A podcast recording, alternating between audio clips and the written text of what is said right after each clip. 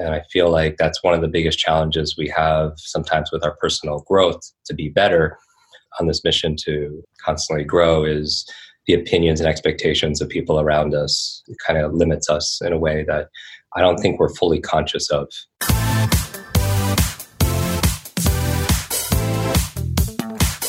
I've been fighting with one arm tied behind my back. But what happens when I'm finally set free? What we doing live? Echoes in eternity. It's supposed to be hard. If it wasn't hard, everyone would do it. The hard is what makes it great. Only love can truly save the world. This is my mission now, forever.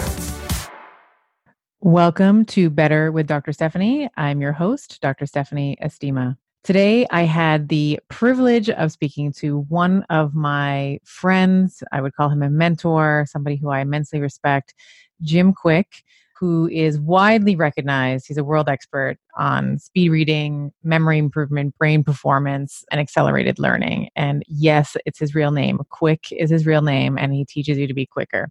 K W I K is how you spell it he is really world renowned. Some of the biggest corporations on the planet have hired him, from Google to Virgin, Nike, Zappos, uh, NYU, GE, Fox Studios, Harvard, Singularity U. The list goes on and on. He's most uh, also very famous for teaching many of his heroes, the X Men, to uh, of the likes of Hugh Jackman and Halle Berry and uh, Patrick Stewart on learning their lines better, faster, quicker. He is just a bucket of knowledge and he is so gifted with word you know listening to him i found myself just getting lost in the conversation uh, as i often do with people that i know love and respect and we completely lost track of time actually. So we have edited this out but in part of the conversation uh, his next appointment uh, was calling him because we had spoken for we just got into this really beautiful discussion on critical thinking and hacked into our flow states and we're just really really enjoying each other's company. He's somebody who i have so much respect for. Of course he's a man after my own heart. I absolutely am enthralled with anything that talks about brain optimization and leveling up the organ under your hat the brain. So uh, without further ado please enjoy my conversation with jim Kwik. jim welcome to the podcast Stephanie, thank you so much, and thank you everyone who's joining us. And uh, I think the ultimate quest we're all on is to just to be better, right? To be able to to grow and progress and fully express ourselves. Um, little by little, little becomes a lot. So, I love daily. that.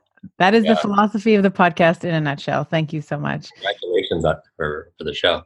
Yeah, thanks. Yeah, it's been something I wanted to do for a long time. So I'm happy that I'm finally um, getting getting out of my comfort zone and doing it. I love it.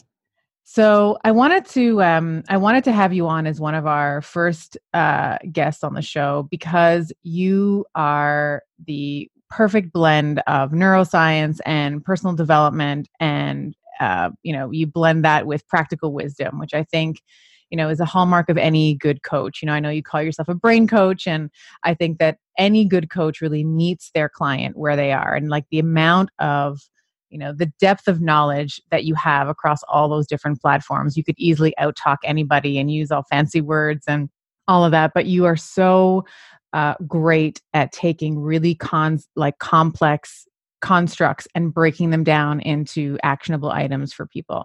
And I want in today's podcast, I want to get into some of your frameworks because I think they're really practical, really easy for anybody to be using. But before we do that, I would love to maybe get a little bit of your origin story and talk, you know, maybe answer the question around why it matters to you so much. So, why does it matter?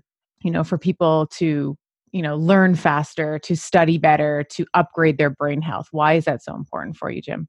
Well this, this is a topic that's near and dear to to my heart. Uh, you and i have spent uh, a lot of time with each other. You've been on my show multiple times talking about how to have a shredded mind and, and the power of the, of the female brain and we've shared stages together. And uh, you know while known for those brain performance cognitive abilities it's the reason it's a passion is because i grew up um, learning challenged and um, some people know that when I was in kindergarten, while in class, I had a very bad fall, very bad accident, and a, a traumatic brain injury. And from that day forward, my family said I wasn't the same. My parents, uh, my personality changed even at that age. Uh, I didn't understand things. Teachers would continuously repeat themselves over and over and over again. Uh, and I didn't understand. I would pretend to understand, but I didn't really understand. I don't know if anyone can relate to that. Feel like imposter syndrome at you know in elementary school, but um, I was very slow to learn, and it took me an extra few years even to learn how to read. It was so frustrating for one of my teachers. Uh, and when I was nine years old, she pointed to me in front of the whole class and said, "That's the boy with the broken brain," and um, it became a label. Adults Worst, have to. Worst yeah. teacher. Yeah, yeah I, I just feel like you know people do things you know in in poor states of mind and and maybe didn't express itself in the best best possible way but you know there was a happy ending you know later about a decade and a half later but i i, I struggled um, that became my inner talk every time i wasn't picked for sports or did badly on a test or quiz which was like all the time i would always say oh, it's because i'm i had the broken brain Mm-hmm. and Yeah. uh, and that became who, who I thought I was, and I struggled all through school. And at the um, age of 18, I was a freshman in college, and I thought freshman meant I could make a fresh start because I wanted to show my family. Um, my parents they immigrated to the United States, and it was very typical immigrant story. You know, we didn't have any money, um, no money, no you know education and connections. We lived in the back of a laundromat that my mom worked at, and you know, but I really wanted to make my family proud, my parents proud for all the sacrifice that they. But I started, I did worse in college, and I was ready to quit, and I didn't end up quitting because I had a an, uh, an experience. My my friend, when I was debating this, like, how do you tell your parents you're going to quit school? Like when you're the kind of like trying to be a role model for your younger brother, your younger sister, and my friend said, "Hey, why don't you?"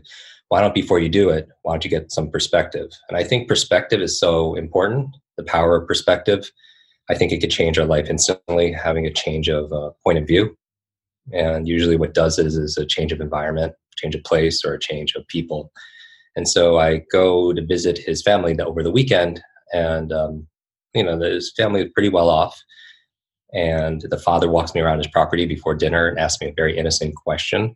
And I think the power of questions is also an important tool that we have besides perspective is the power of questions. He asked me, How's school? Which is pretty much the worst question you could ask me at that stage in my life. Yeah. Uh, and because I'm holding all this angst inside, I just break down in front of this complete stranger and I tell him my whole story, my accident, my broken brain, how I'm going to quit school and I'm going to not don't know how to tell my family. And he's like, Well, Jim, he asked me another question. Why are you in school? You know, what do you want to be? What do you want to do? What do you want to have? What do you want to share? And uh, I didn't, those are new questions for me. And the principle here is like, you know, ask a new question, you get a new answer. Uh, in fact, I do believe questions are the answer because they direct our focus. And I never focused on why, what, what my why was. I know when I spoke on stage with you at, at, um, at Archangel, which I'm, I'm representing the shirt right here. uh, yeah, there was Simon Sinek was there, you know, start with why, the power of why and purpose. Yeah. But I didn't know why I was doing it. I just thought that, you know, you go to school and you just do well and you, so you get a job and, and do that. And, um, and so, but when he asked me again, I didn't have an answer. I started to answer him. He takes out of his back pocket a uh, journal. And I didn't realize, it's like, it's interesting. Another, another principle, just not just kind of deconstructing it that, um, you know, some of the most successful people, they, they journal all the time. They're always writing and expressing their thoughts and reflecting on them. Um, and he tears out a couple sheets of paper and hands them to me and asks me to write down these, these goals and uh, what I want to be, do, have, share with the world. And um, and this became like a bucket list. After going through the exercise, I don't know how long it took. I had a couple pages of dreams, and I fold the sheets to put in my pocket, and grabs that out of my hand. And I'm honestly just freaked out because I wasn't expecting this man to to see them. I thought I was just writing this in private. And I think it's interesting thinking about it because I was so concerned about what other people thought and their opinions. And I feel like that's one of the biggest challenges we have sometimes with our personal growth to be better on this mission to constantly grow is the opinions and expectations of people around us. It kind of limits us in a way that I don't think we're fully conscious of.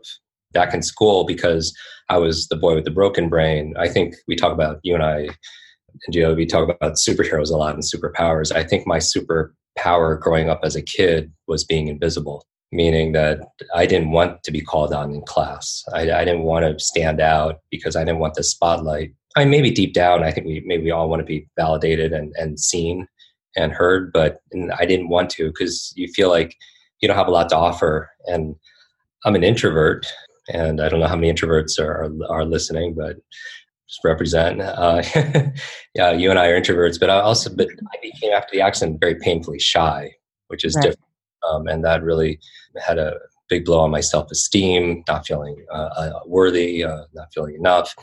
And so this gentleman is looking at my goals. He, you know, he's looking at them, and I don't know how much time goes by, but he looks up and he says, Jim, you are this close to everything on that list. And he spreads his fingers.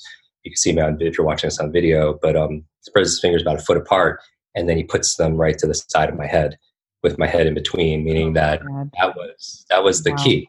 You know, I'm this close to everything on that list, and it really had to do with my brain and my mind. And I didn't really understand the power of that until later on. But he mm-hmm. takes me into uh, his home and it shows me a room at his home that you would love. Um, it's wall to wall, ceiling to floor, covered in books. And oh. I've never like been in a, a, somebody's home, but a library in somebody's home is pretty outstanding. But keep in mind, at that time, I've never finished a book cover to cover. I'm I'm like really adverse to reading, and I'm in in a way fearful of that process because I think all of us. I don't know if anyone could remember this, but remember when we first learned how to read and we would get in those circles and you, they would pass around the book and you had to read out loud and yeah, nightmare yeah it, it is. I think that's where a lot of fear of public speaking comes from that if somebody has a, a fear or phobia of speaking in front of a group of people i think that's where it started because all those fears are learned right? Um, and they, they were you know we, we're not born with the fear of public speaking but it, it was imprinted on us somewhere i think for a lot of people it was when we had to read out loud because we're not great at it. And for me when that book kept on coming closer closer closer um, i couldn't read at all.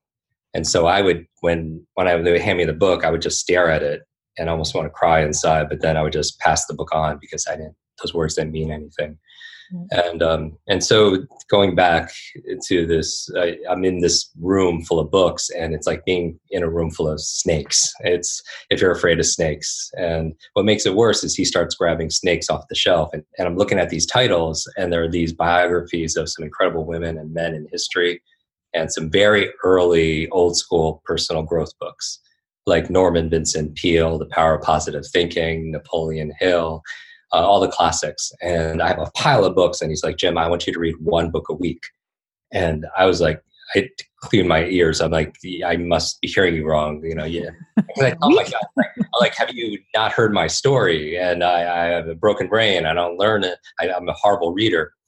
And I always tell people when I hear this from people, because people come to me all the time at the airport or at events saying, Jim, I just have a horrible memory. I'm getting too old and I'm not smart enough. And I always tell people stop. I was saying you if you fight for your limitations, you get to keep them. If you fight for your limitations, they're they're yours to keep.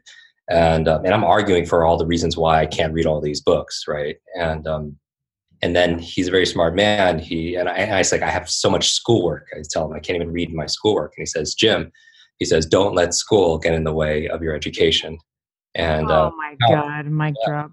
It's wow. a powerful. I know it's a powerful quote it actually um, i didn't know it at the time but it's a mark twain quote and it just uh, it really hit me and i was just like yeah but still i can't do it because it's my if i committed to doing it i'm going to do it and i don't have the capability. And a very smart man he reaches into his pocket and what does he pull out? He pulls out my bucket list my dream list and he starts to read every single one of my dreams out loud. I mean can you just imagine like you're this 18 year old you know kid and you're very insecure and somebody who's obviously very successful and happy and you hear your dreams out coming out of that stranger's voice and cant out into the universe and these are things you've never even maybe even told yourself the things that you really really wanted and um, And honest to be uh, like completely transparent, a lot of things on that list were things I wanted to do for my family, mm-hmm. things that they could never afford, or even if they could afford, they would never do for themselves. And with that leverage and motivation, call it what call it, you know, a, a reason, uh, I agreed to read one book a week. And this principle, I'm just going to call it out and spotlight it. I think it's important to again know our know our why. You know, we're talking about the power of perspective, changing place and people, the power of new questions, the power of writing things down, because we know that it's interesting. You look at geniuses and they all kept these journals, right? You think about Einstein or Edison or Marie Curie or, or da Vinci, their, their journals are, are priceless. And I always wondered is it because they're geniuses that they wrote things down, or is it because they're constantly writing down their thoughts that, that they became, you know, world class, uh, you know, geniuses? And uh, so you see all these principles. Another principle is understanding what motivates you, what gets you to do what you do. And because a lot of the things on that list were things I wanted to do for family, that's very motivating for me. Things, you know, taking care um, and supporting the people that, that you know, and family, friends, it's one of my top values. And so I agreed to read one book a week. And now, uh, fast forward, I'm sitting back at school and I am sitting at my desk, a pile of books I have to read for school, and then a pile of books I promised to read to this man, to my, to my mentor. And um, I already couldn't get through pile A how am I going to get through pile B? So, you know, my mind's like, okay, well, I just have to sacrifice. I, I don't, I don't, I don't work out. I don't spend time with friends. I don't, I'm not eating. I just, I'm not even sleeping. I just like living in the library because that was the only way I thought I could do it, just work, work harder. It's not very sustainable, obviously. And so weeks into it, I pass out at the library one really late night. I fall down the flight of stairs in the library and I hit my head again and I woke up two days later. And at this point, I'd lost an immense amount of weight. Um, I was down to 117 pounds in the hospital bed. I thought I, I thought I died, and it was a really dark. Like I've never felt that level of despair before, hopelessness, and it's not a really great place to be, because um, your thoughts take you to places that just you know when it's not really healthy. And I was hooked up to all these IVs, and because I was malnourished and dehydrated, and I just thought there has to be a better way. And when I had that thought, the nurse came in with a mug of tea as you're as you as you're as you're drinking out of, out of your cup. cappuccino, yep. on, the, on, the, on the mug was a picture of Albert Einstein, and, uh, and there was a quote that we've all heard in some form. It said, "The same level of thinking that's created your problem won't solve your problem." The same level of thinking that's created your problem won't solve your problem, and it just made me think well, what's my problem? I mean, my real problem is, and is, and I think everyone has to really define what the, their challenge is, you know, get clarity on it. And so mine was, I'm a really slow learner. And I was like, okay, well, according to Einstein, how do I think differently about it? I was like, well, maybe I could learn how to learn faster. And that was my new question. How can I learn better? How can I learn faster? And how can I learn smarter? Because I couldn't possibly work any harder than I was. Um, and I thought it was you know, unfair that I was working three times harder than all my friends and I was doing worse than all of them.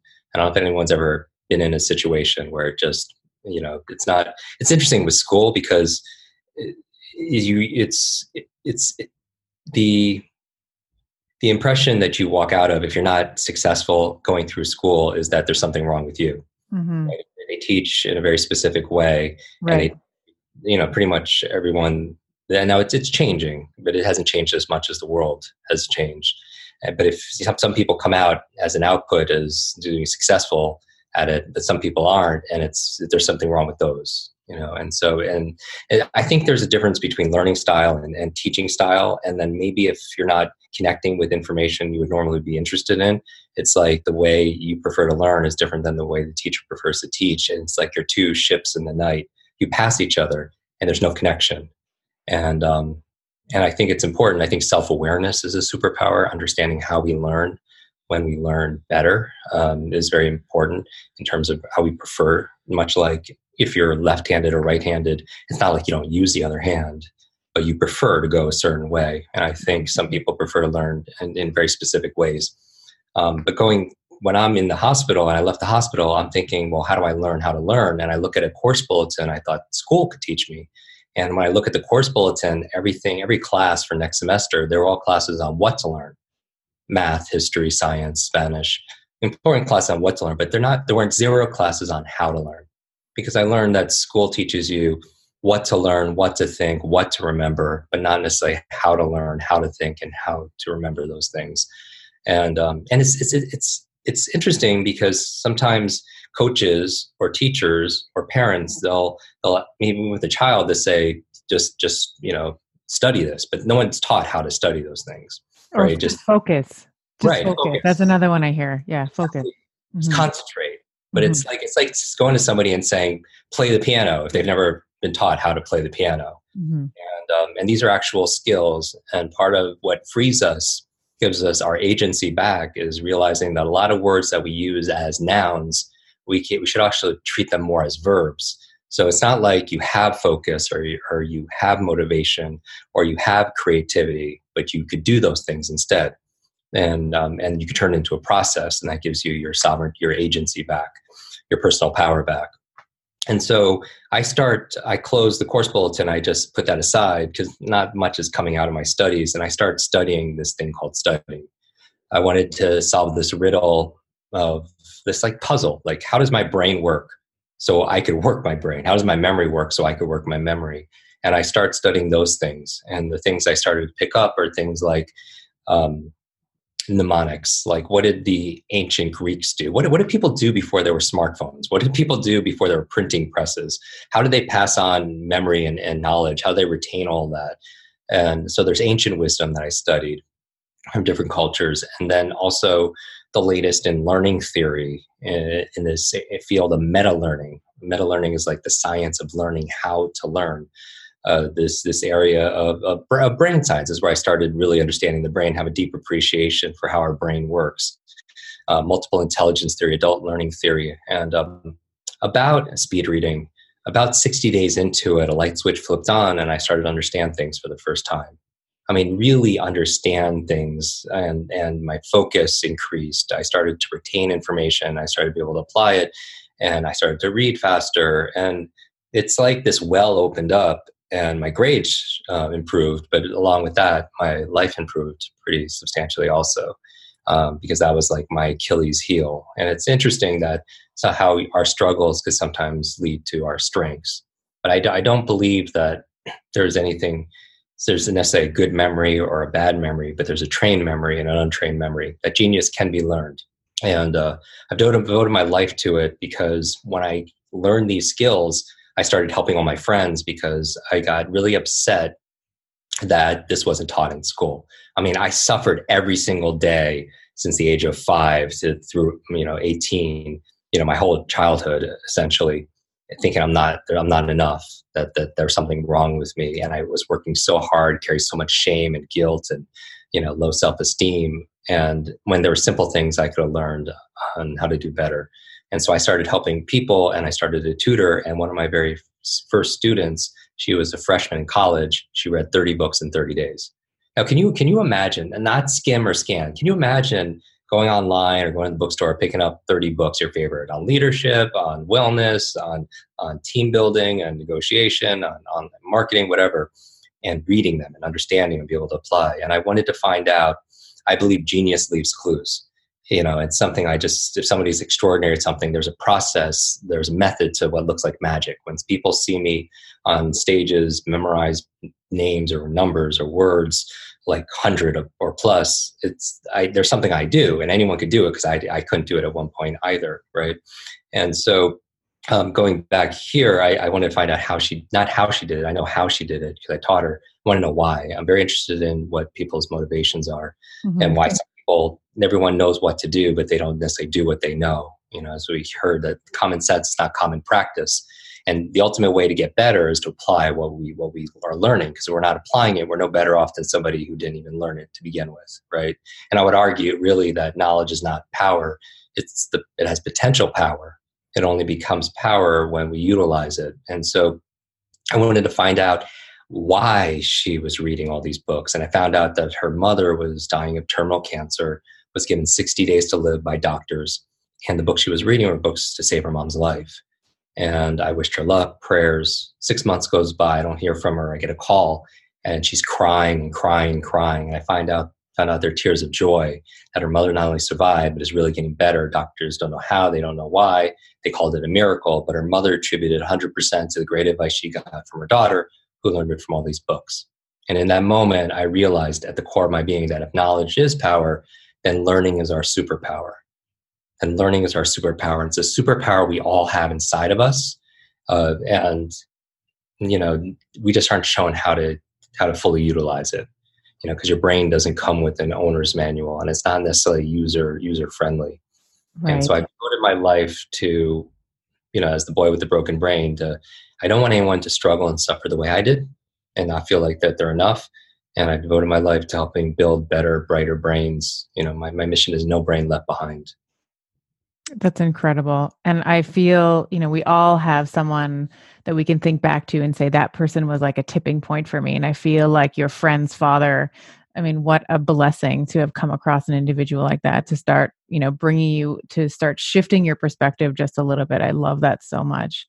And what I love about your body of work as well is what you're doing is you're meta thinking. You're thinking about how to think. You know, you're talking about and the ways that you teach is you're you're thinking about rather than what to think as you said you're thinking about how to think because like our education the education system i think for the most part and i agree with you i do think that there are you know schools of thought that are uh, progressively moving us forward but for the most part it's a compliance based system. It's basically done to us and what i think you're describing here is the choice that you made to learn that it's an active process. When you acquire information you know thinking about how you can you know play with it and how you can fully understand it and apply it. I mean that's that's in my opinion anyway that's what i think learning is as being able to look at it from a couple of different angles and understand how it applies in you know whatever circumstance you're trying to uh, understand it in. Being a meta thinker you know what are some of the hallmarks in your opinion of critical thinking?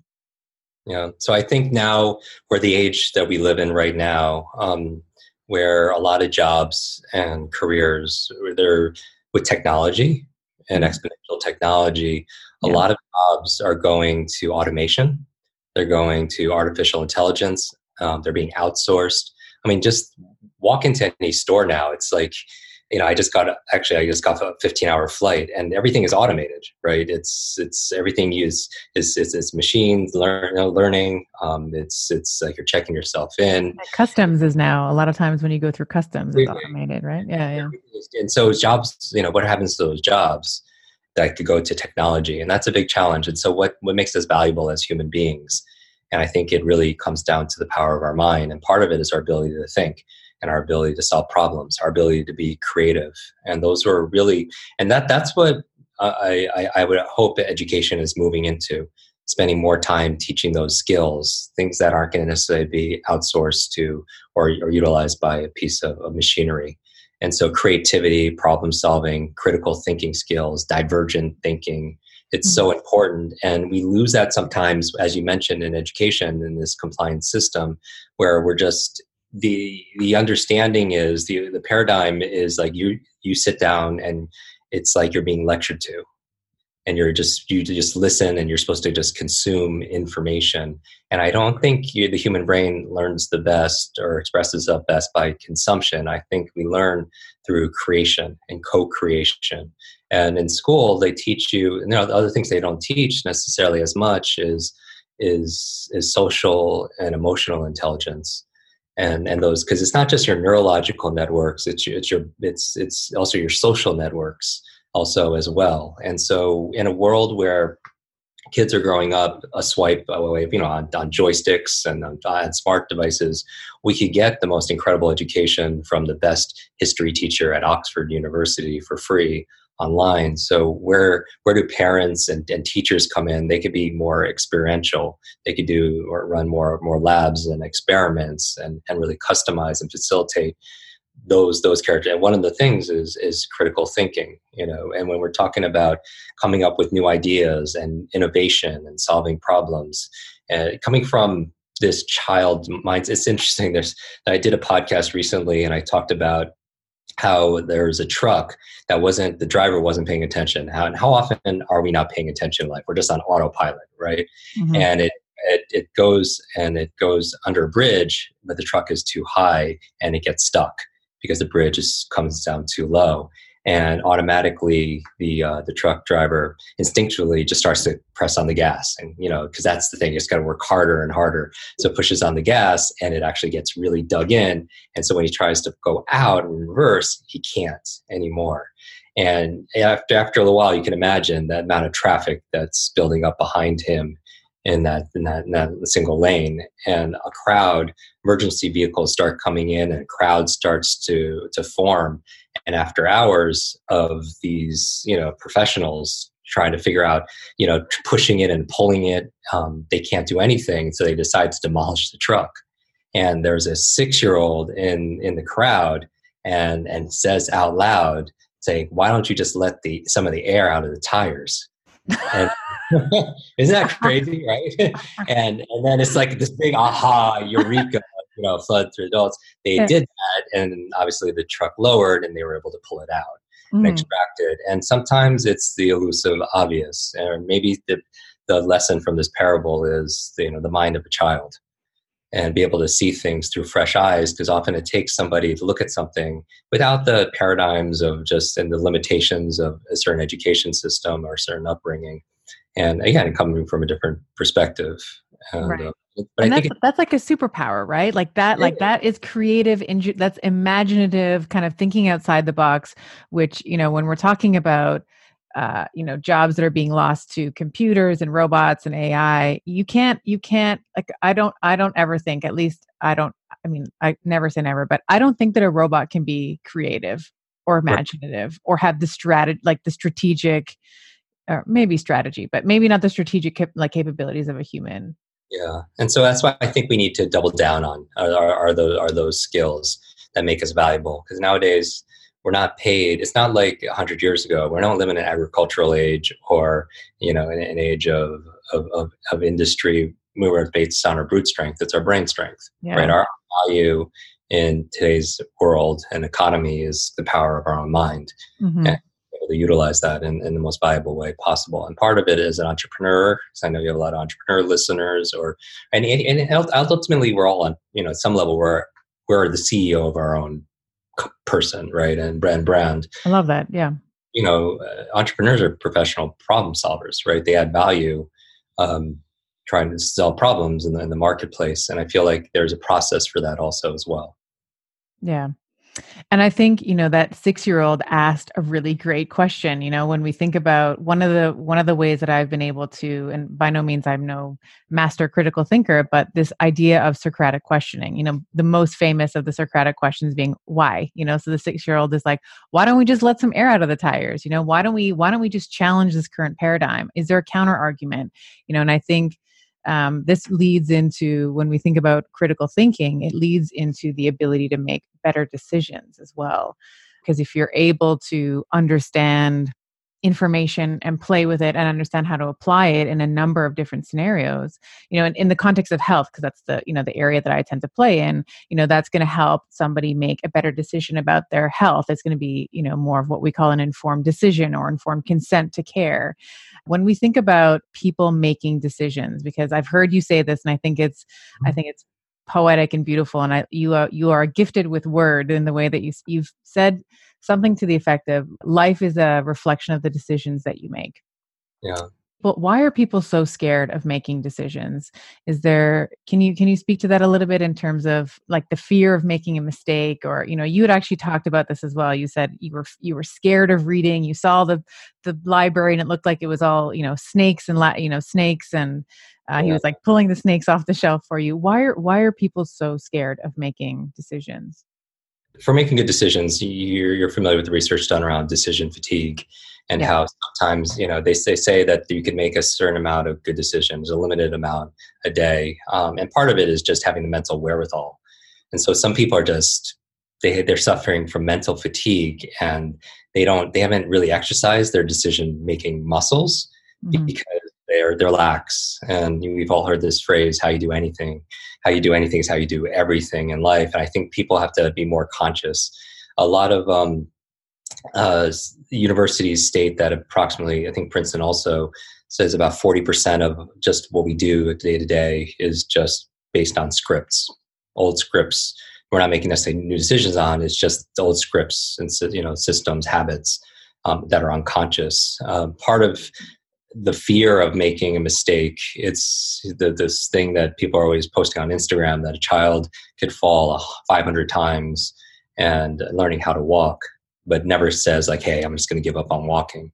But you know, adults, they'll try a coding class or a ballroom dancing class, so they'll try something brand new. Starting and, a podcast. Yeah. Exactly, and, and that's the thing. I feel like that no matter what our age, that it's more a chron not a chronological age it's more of an age of your mind mm-hmm. or an age of your like your heart and your ability to to be playful with it. Um, but sometimes they'll take a group of five year olds a class of five year olds and say how many artists are in the room? And they'll all raise their hand.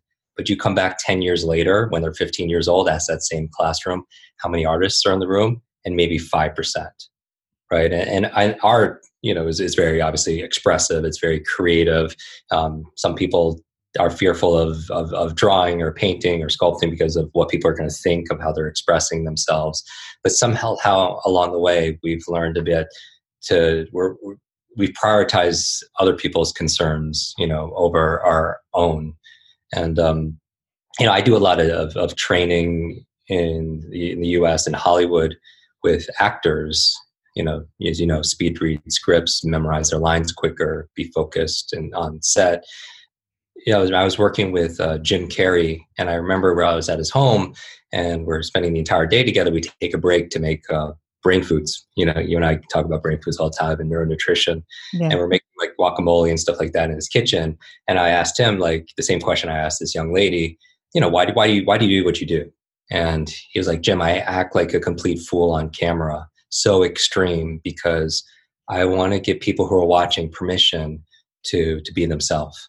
You know, he's like my religion is to is to free people from the concern of other people, and he thinks that's the biggest challenge. And it's I spent a lot of time. You know, one of one of my mentors, uh, is Dr. Stephen Covey, and I, I, learned a lot from the man. He wrote one of my favorite books, Seven Habits of Highly Effective People.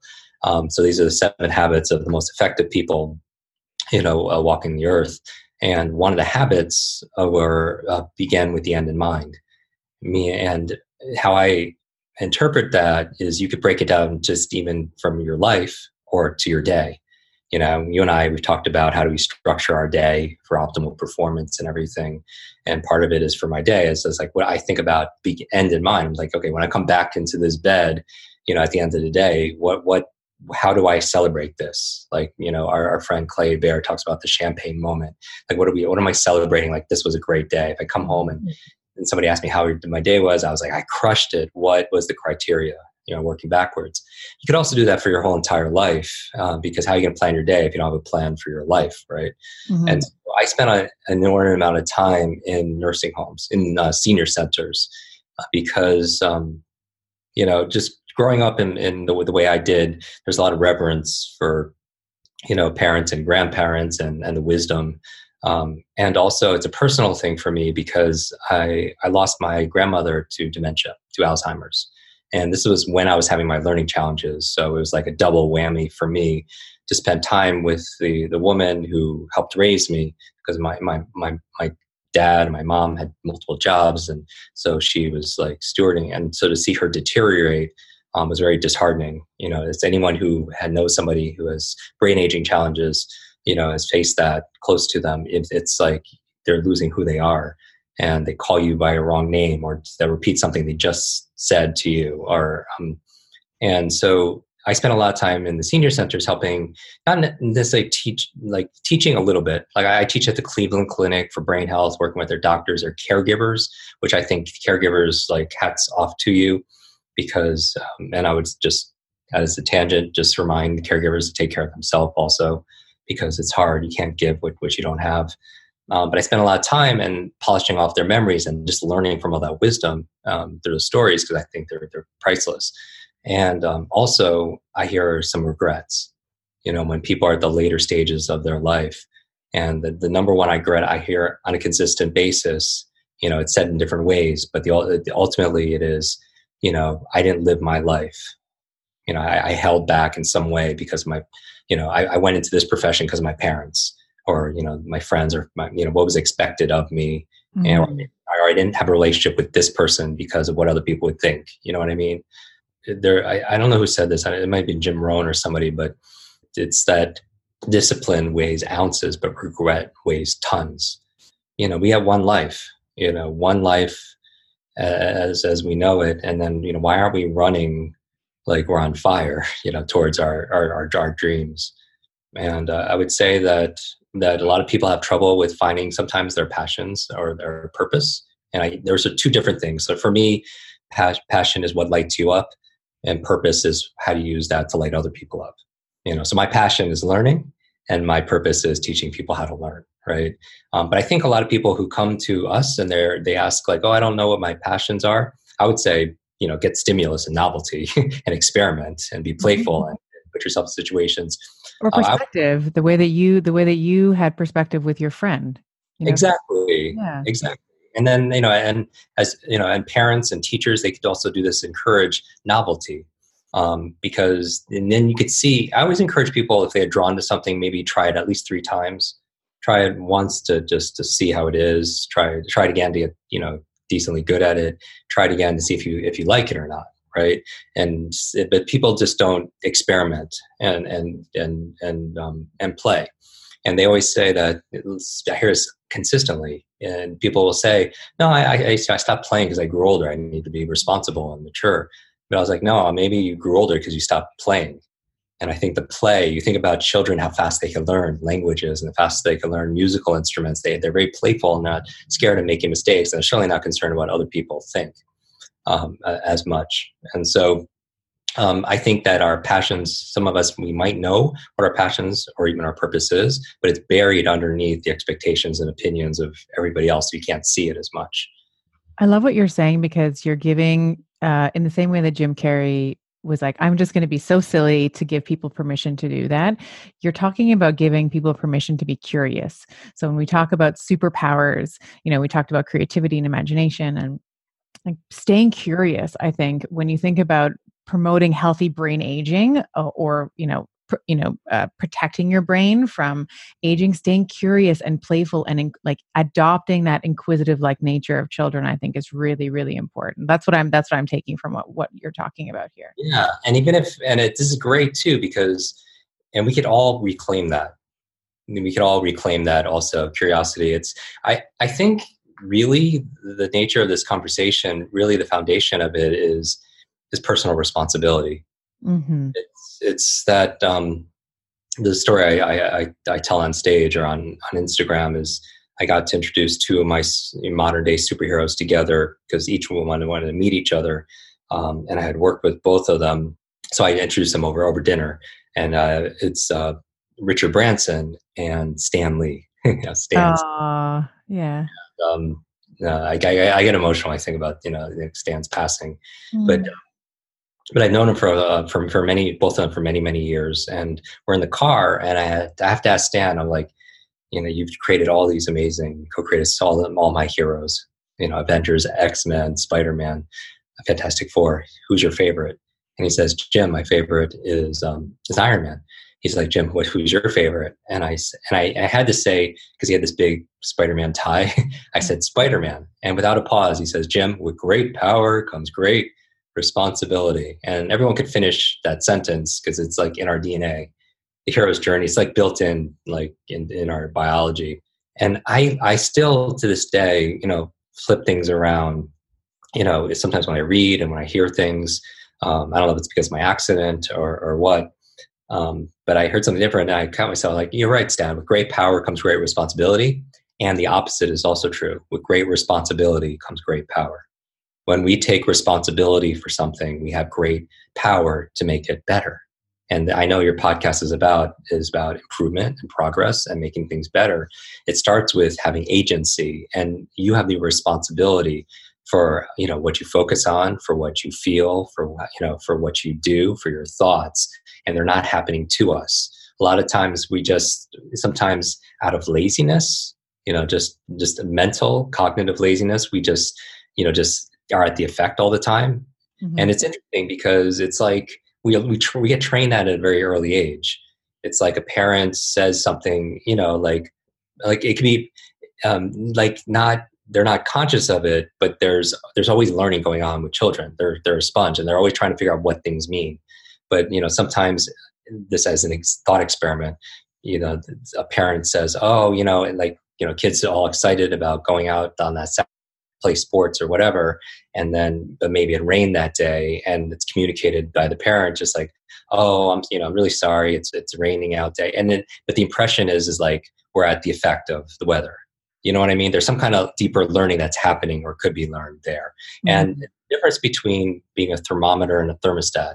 And I imagine people listening to your podcast, they identify more with the thermostat because a thermometer, the function of a thermometer is what?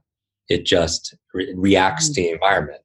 That's, that's all it does. It is reactive. And you can never have a quality life being reactive, right? But a, a thermostat is proactive a thermostat sets a temperature and what happens in the environment the temperature meets that expectation you know but that that temperature that thermostat is that you could also set a goal you could set a vision right? And the world raises to be able to meet that. And you know where we're affecting the world where the world is reacting to us as opposed to us reacting to them. And just as a side note, you and I have talked about this a lot when it comes to our phones. A lot of people are just reacting all the time just to their phones and they're being controlled by this technology because they're giving it its power, much like they give other people their power. They give up their power to their family and friends and their expectations. And your family could, like some people who are listening to this, could identify, like, why are you going to another Archangel Summit? Why are you listening to another podcast? Why are you reading all those books? and you know the, maybe they deep down the family members could really care for you they don't want you to get hurt they don't want you to get your hopes up maybe unconsciously they see you progressing and don't want to lose you right or lose connection with you because you're changing. Mm-hmm. and so but they can be sincere but they can be sincerely wrong. And so i just want to sensitize sometimes the people that care about us the most their expectations or opinions are the ones that hold us back in certain areas. And you can still love your family but you really choose who you take you know advice and feedback from. You know i posted this the other day on twitter and I, you know it's just this idea that don't take criticism from someone you wouldn't take advice from. Oh yeah. And, and, and I think sometimes with family too, to your point, I think people mean well, but mm-hmm. they you are almost a mirror to them because if they see you progressing and they themselves are not or they are find themselves in the same situation that can be very difficult for their you know for their ego or otherwise to understand. And i think that there's a tendency to you know neurobiologically to keep everybody same same like everybody same same in the tribe for survival rather than for for thriving. So um and that's the thing that you know some things what we're facing is just the outside environment. That's a great point is the outside environment that I have good could have good intentions.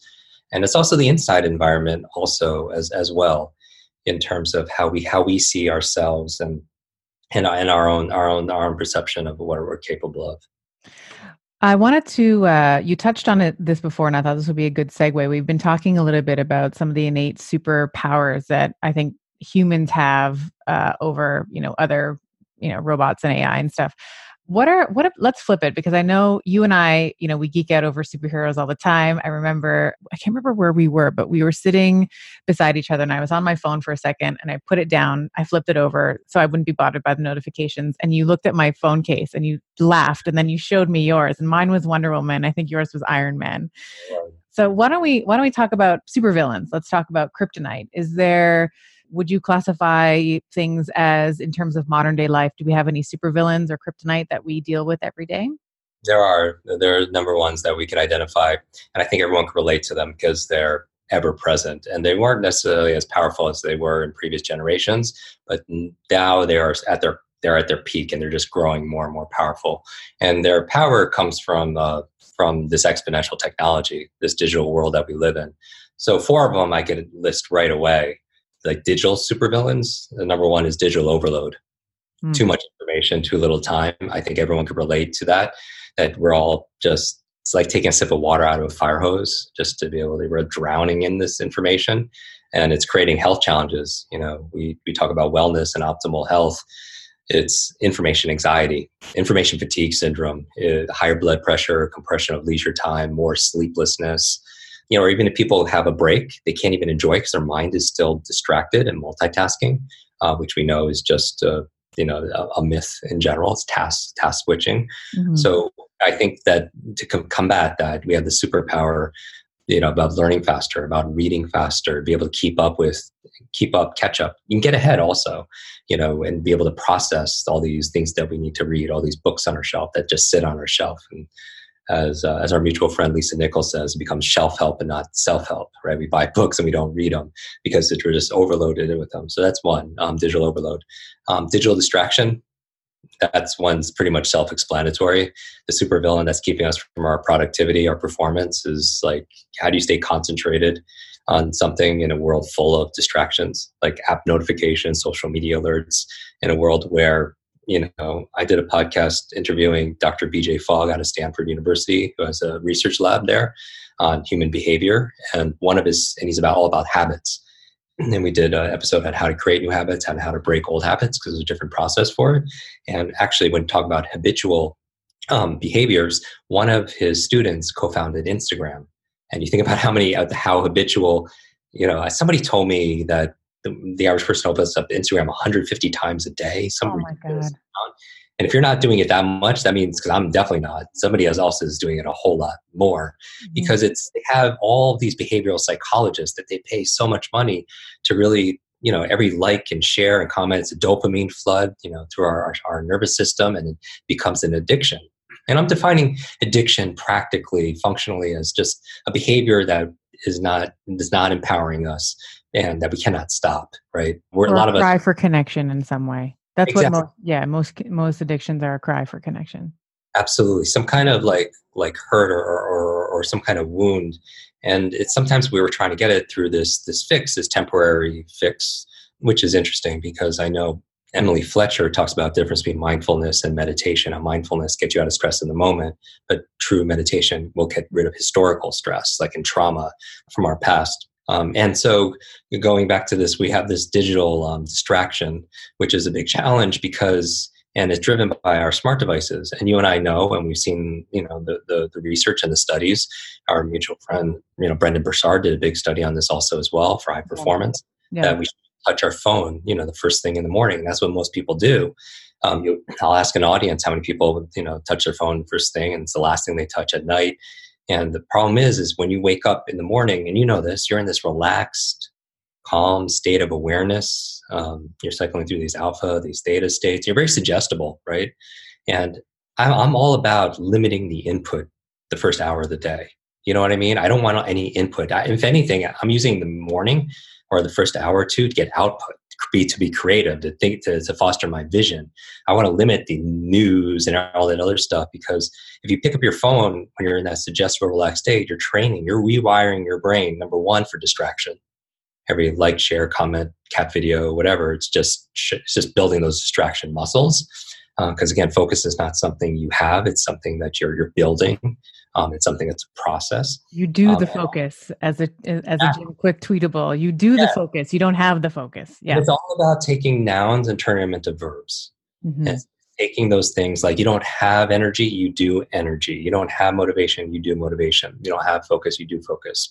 And you just break it down to process. And again, that gives you your agency back, your power back. Because then you could do something as opposed to waking up and just saying, "Oh, I hope I have focus today," or "I hope I feel." I hope I have a creativity so I can make videos or write my book or whatever, right? right? So you turn into a process. But the second thing touching your phone in the morning does, the first hour of the day especially, is it rewires your brain to be reactive. You know, you're you're fighting fires. You get one message, text message, voicemail, email, whatever, social media message, and it can put you in a bad mood for the rest of your day. Right. And it puts you on the defense. And that's that's the worst thing. You, you're reactive and you're you're automatically, if you're touching your phone, you're you're a thermometer. You're gauging everything about what's going on in the world as opposed to you proactively, you know, being uh, having your your impact and um, and your email box. Like Brendon Burchard says, your inbox is nothing but a convenient organizational system for other people's agenda for your life. I get goose. I call them truth bumps, right? I just this just so real, but it's hard. And so, are you really need to set up your environment? And when I'm thinking about habits and motivation, motivation is a myth. Like it's it's you know it's you're pumping yourself up, but I think there is a sustainable drive that you could find. But part of it is finding your purpose. Part of it is having mental energy. So doing the you know the ten things that I talk about to to to raise your energy levels for your for your brain health. But the third thing is these these habits, and habits really start uh, with micro commitments. You know, when I'm thinking about making a behavioral change, and I talked about this on my podcast, is we did so we did on tiny habits like it, we know flossing is it helps you to live longer you know and you know good dental um, uh, oral hygiene. And yet most people a lot of people don't right? And so maybe it's this new thing it's new behavior you need to add but so don't try to get people to floss you know all their teeth just get them to floss one tooth.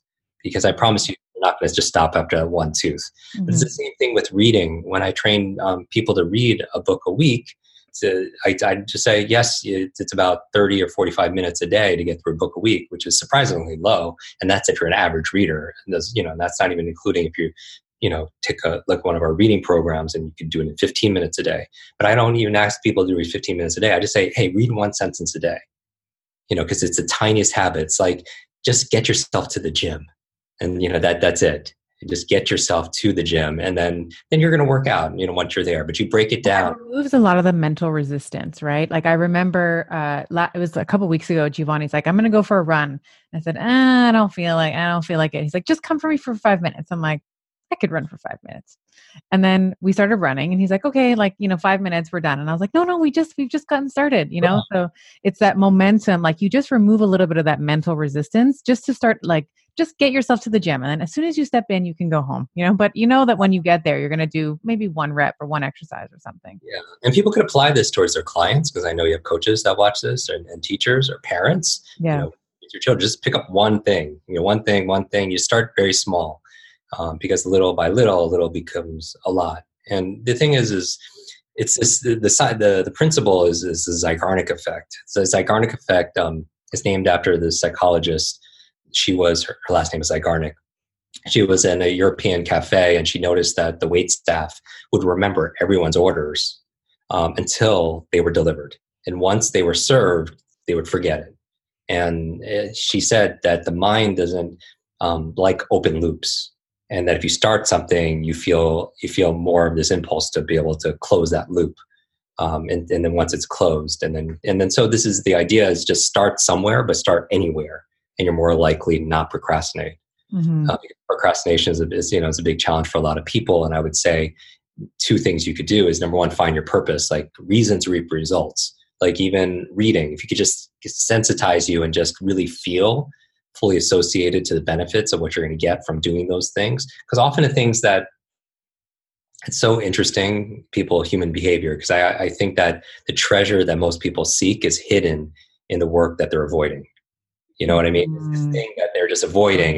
They don't want to fire that person or have that difficult conversation or that, you know, do that one thing that's going to be a breakthrough for, for them. And we all do it. You know, I put off my, my book for years. You know, I didn't want to do that, that, that thing that because, because I was just, you know, maybe part of me is dealing with this, so this shy little boy with a broken brain that doesn't want the spotlight and everything.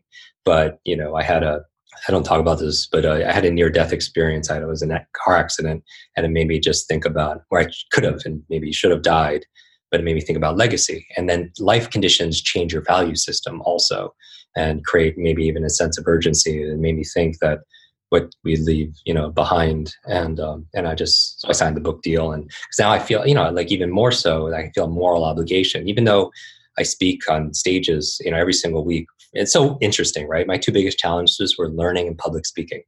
And the How university is that?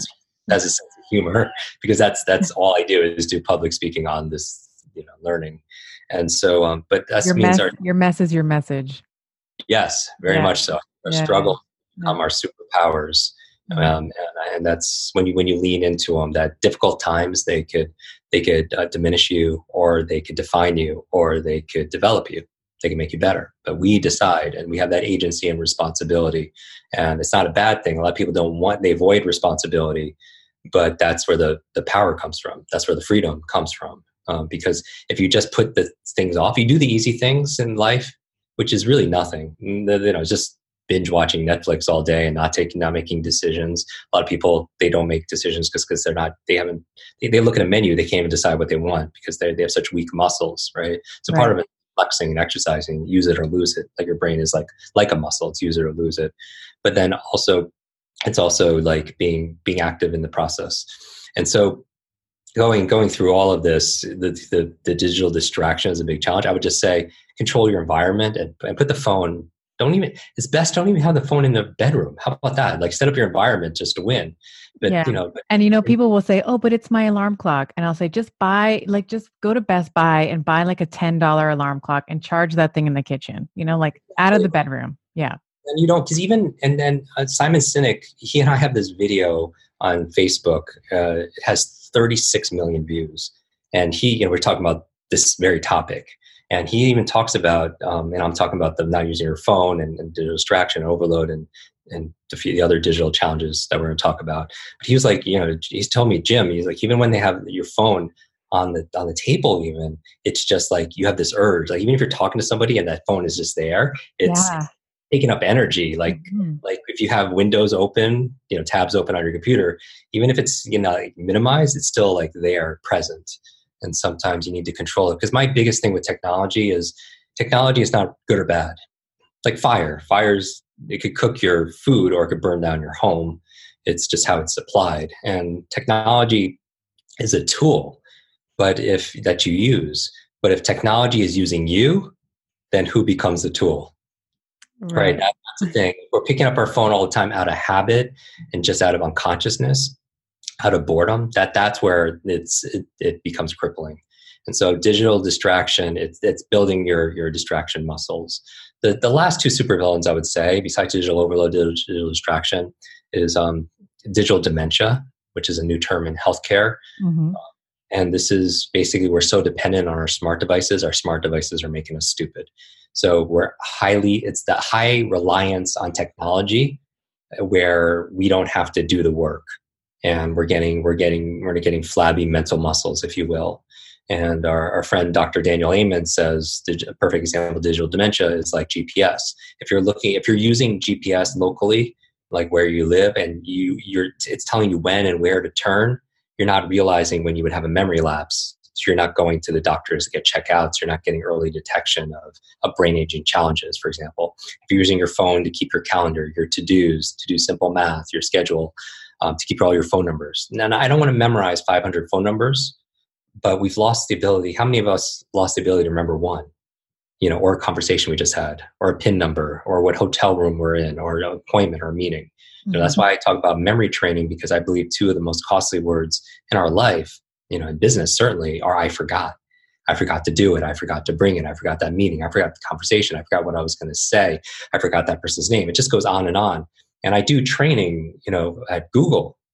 And uh, there it's just like hey our mission is to organize the world's information. And one time i was there one of the uh, employees there they're like jim why do i need to remember any of this? I could just find it on our search engine. And my argument for that, and everyone in the room, like it was a mass agreement there, is just at any moment, as we talked about, our life is a reflection of our decisions at any moment in time. But we can only make a good decision based on the knowledge we have at the moment. And if we don't know it, and and Socrates says, learning is remembering. Learning is remembering. And a perfect example is just do the polar opposites. Like if you forgot, imagine like as to a listener who's listening to this, if you forgot half of what you know, I mean, how effective would you be? forgot half the words you know, half the people that you know, half, half the, your expertise, your career. You wouldn't be mm-hmm. able to do a whole lot. And so, but, but if you could be able to learn more, you'd have more scaffolding, you know, more schema to be able to make a good, you know, make good decisions in your life. And so digital dementia is kind of like the physical toll that elevators and, you know, taking a cab. I somebody else the other day took a cab to go to the bank and the bank, I'm in the Uber and it was like five blocks away and it was a nice day. I'm like, so we're so con- we're so like we go to like the easiest route, even though we we don't, and we and so we get a physical toll because if you were to take the stairs, we would just be more physically active, um, yeah. like should be. But also the mental toll of relying on your phone all the time also it could lead to some atrophy there. So the digital dementia. The last one is digital depression. I actually should probably make them all D's because I'm kind of OCD about that. Digital deluge instead of overload so digital deluge, digital distraction, digital um, um, dementia, and digital uh, depression, and that's basically the world we live in right now. Social media. It's it's the unfortunate side effect is where people don't feel like they're enough because they're swiping through and seeing everyone's life as being perfect.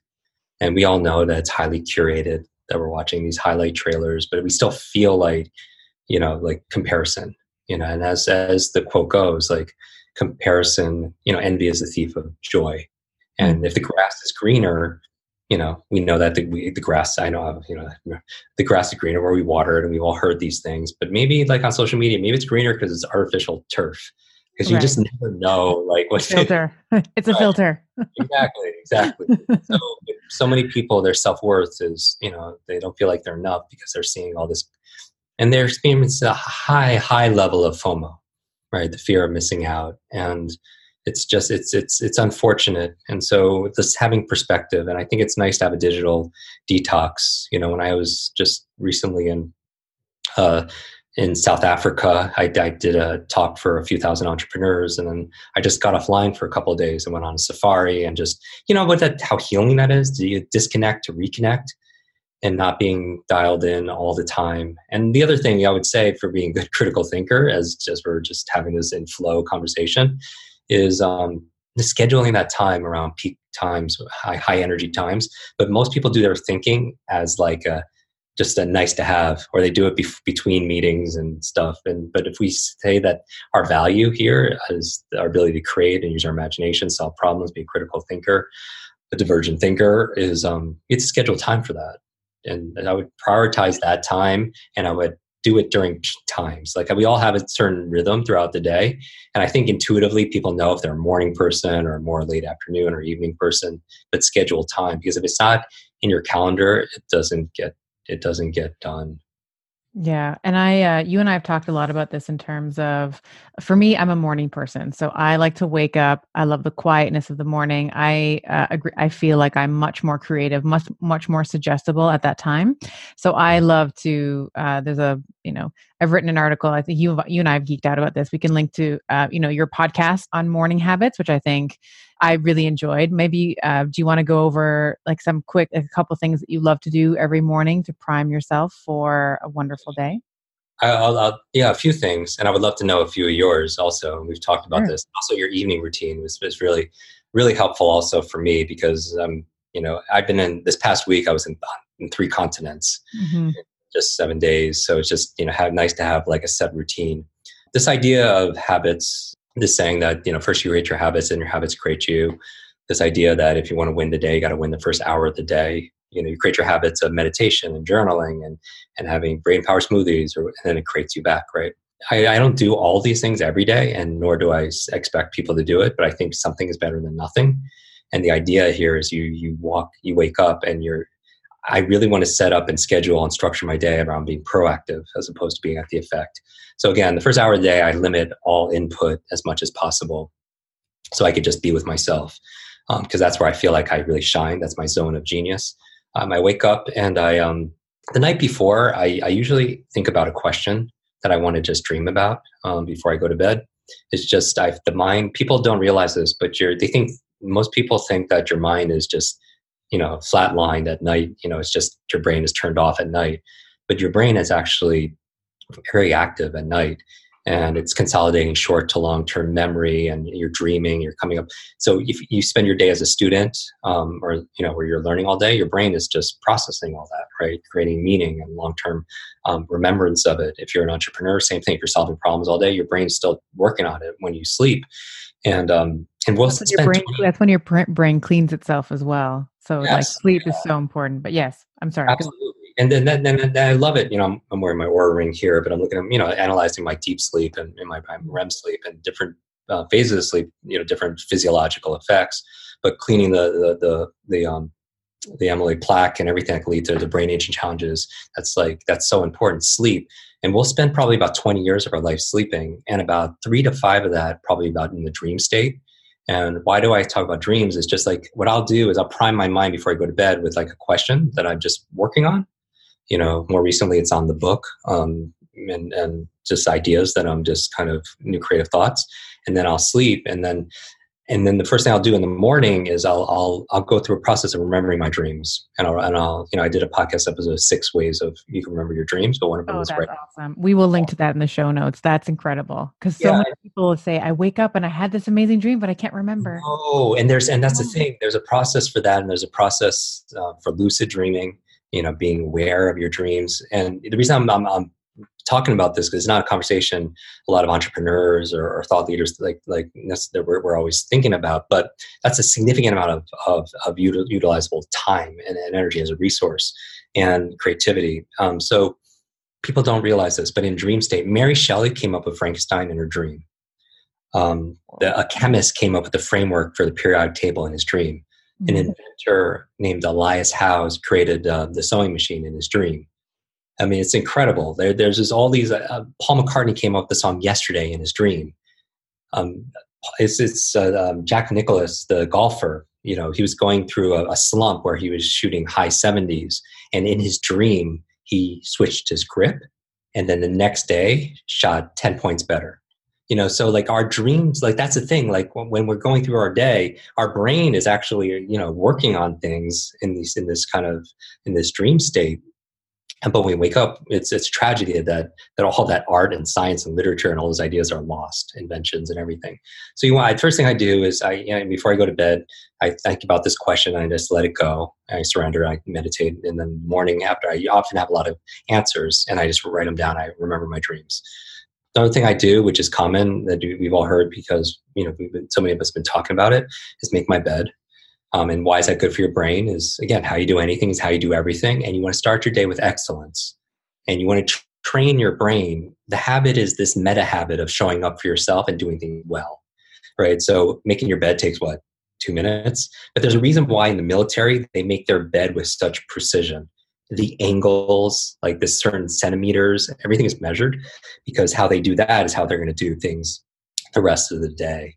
Um, so, and we also know one of the precepts, um, principles of good brain health is a clean environment.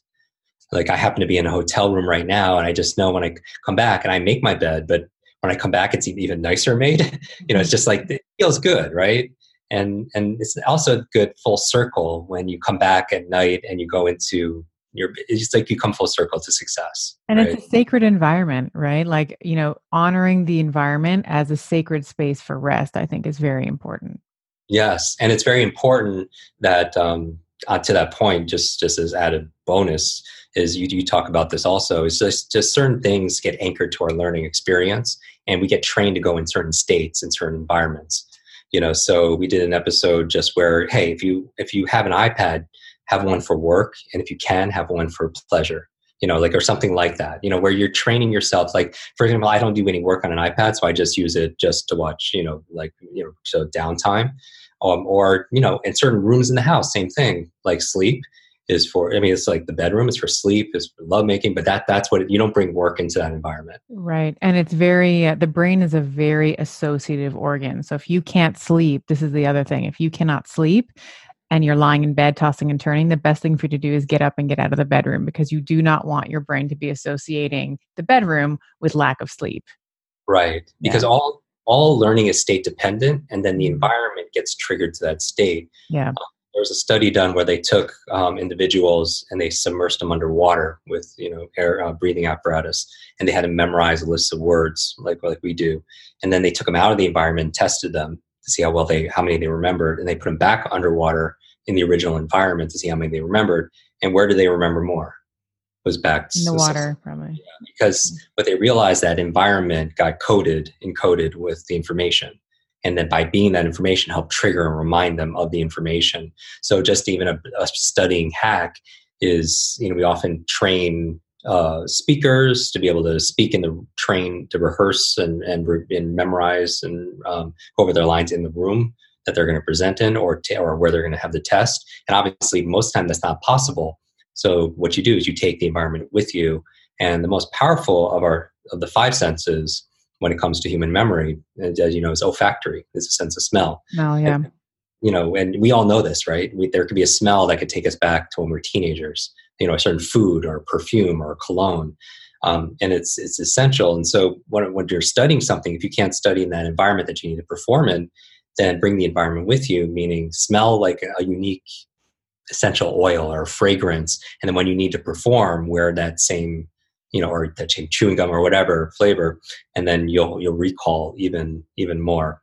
But um, clean environments is just very important. So this, I, I make my bed. I have a, a, tall glass of water because people don't realize how much water we lose at night through respiration and perspiration. They, I've read various studies, but even a two percent dip in in hydration because your your brain, as we know, is, obviously mostly water, but your brain is um it's only two percent of our body mass, you know, on average, but it requires like twenty percent of the nutrients and hydration and air and it's everything. like twenty five percent of our BMR. It's crazy. It's incredible.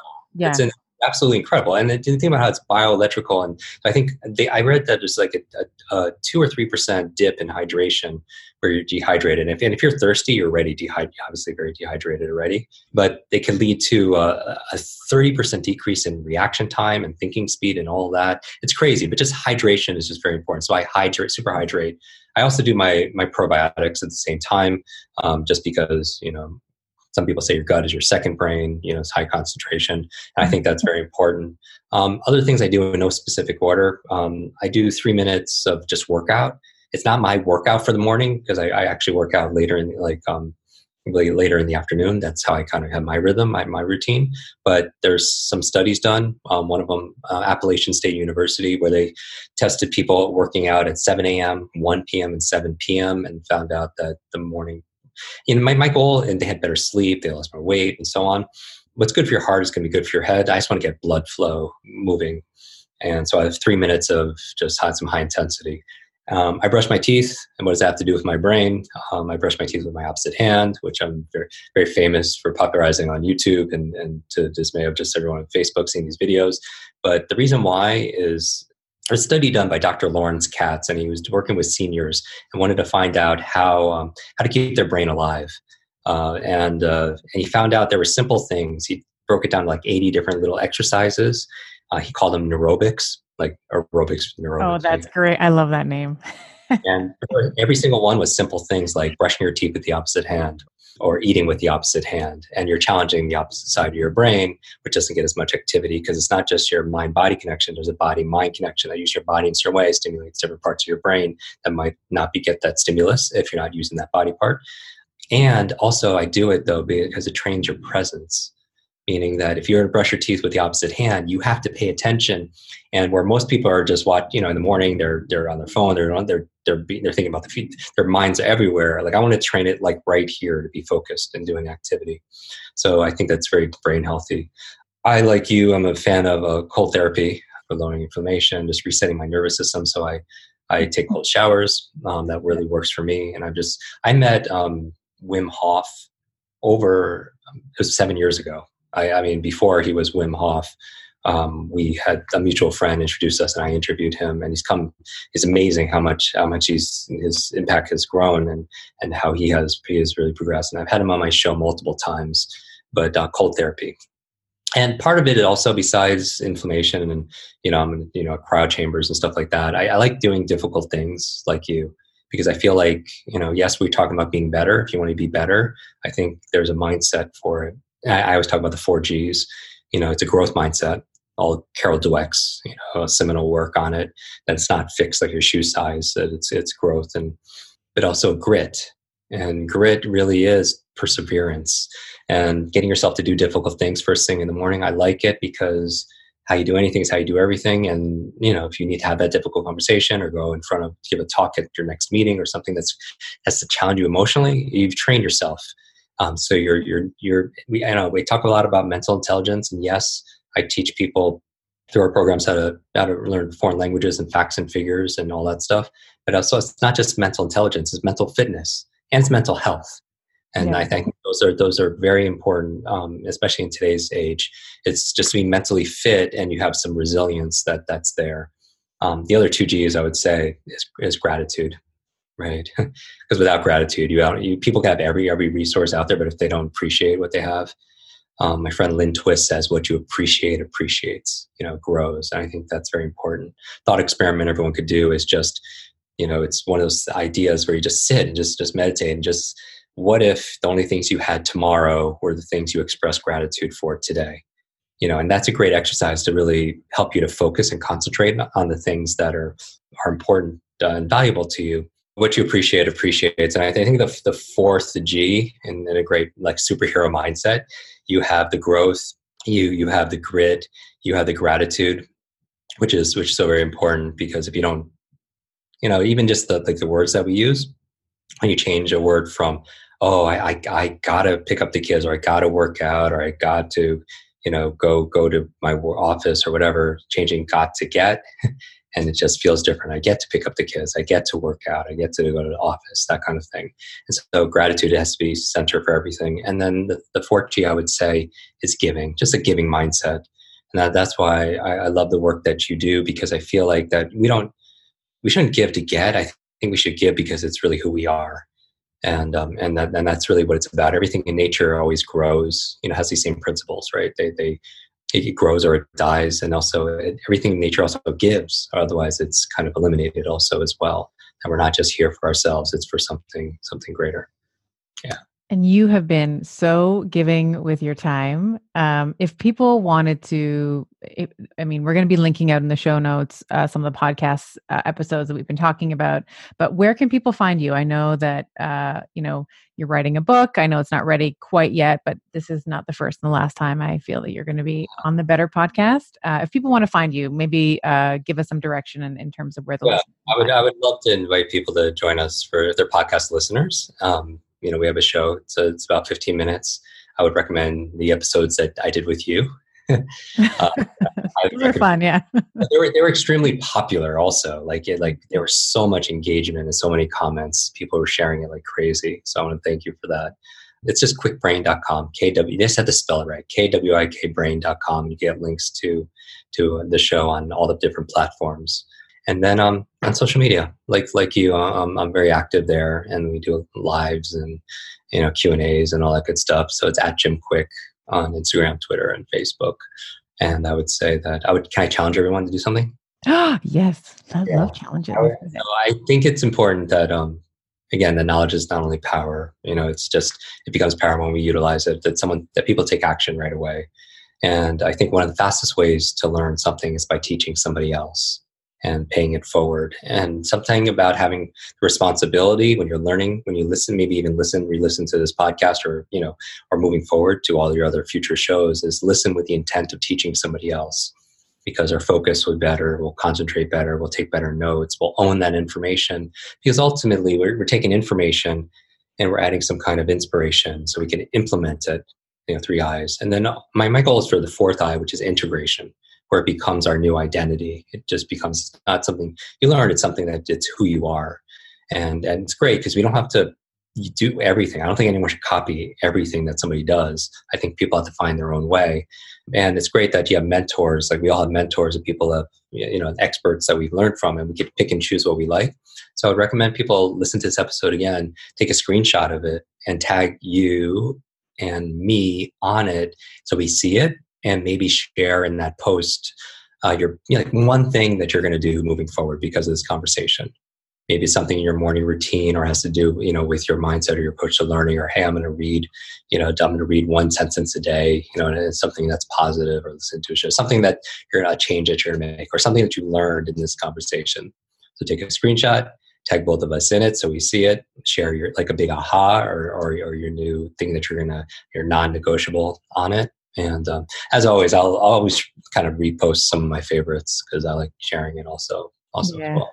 me too. And uh, it's it's funny to think, you know, just thinking, you know, your last name is Kwik, and you have just dedicated your life to making people quicker, better, and faster. So it's so serendipitous sometimes. So I wanted to just thank you so much. I am gonna, I'm looking out for that challenge. I love that so much. So uh, anybody listening, I would love to take you up on that and uh, just really love and appreciate you jim every time we talk and i am also a student of yours as well so you are you know my colleague someone who i immensely respect but i have learned so much from you as well so thank you so much for everything that you've put out into the world thus far and i'm just looking forward to uh, the book and all the things that are coming your way you're amazing. I'm a big follower of your work also as well. I want to thank you for the cape that you wear. And uh, I really respect everyone who's listening to this still, like who's made it to the end. I love it. there are people who, because people some people are are I mean like it's it's they completion is a big deal, and so I want people to honor them because I really respect everyone who's who's who who's who's stuck with this because this is a conversation that that's important, and I look forward to listening to your future podcasts on so I could so I could be better also. Awesome. Thank you so much, Jim. Take care, Stephanie. Bye bye. I hope you enjoyed today's episode. You can find all this information at our website, bettershow.co. That's B E T T E R S H O W dot co. Maybe the simplest way to keep in touch with me is to sign up for my email. When you go to bettershow.co, there'll be a little pop up, and I send a weekly email on all things mindset, nutrition, fitness, uh, longevity, aging, things that are capturing my attention that week in a newsletter that we call Brain Candy. You can find me on social. On Twitter, it's Dr. underscore Stephanie. On Instagram, I am Dr. Stephanie Estima. That's S T E P H A N I E E S T I M A. And finally, a legal and medical disclaimer. This podcast is for general information only, and the advice, discussions, and recommendations that we discuss on this podcast do not replace medicine, chiropractic, or any other primary healthcare professional's advice or care. There is no doctor patient relationship that has been established in the consumption of this podcast, and the use and implementation of the information contained here are at the sole discretion of the listener. The content in this podcast is not intended to be used as a substitute for any professional advice, diagnosis, or treatment.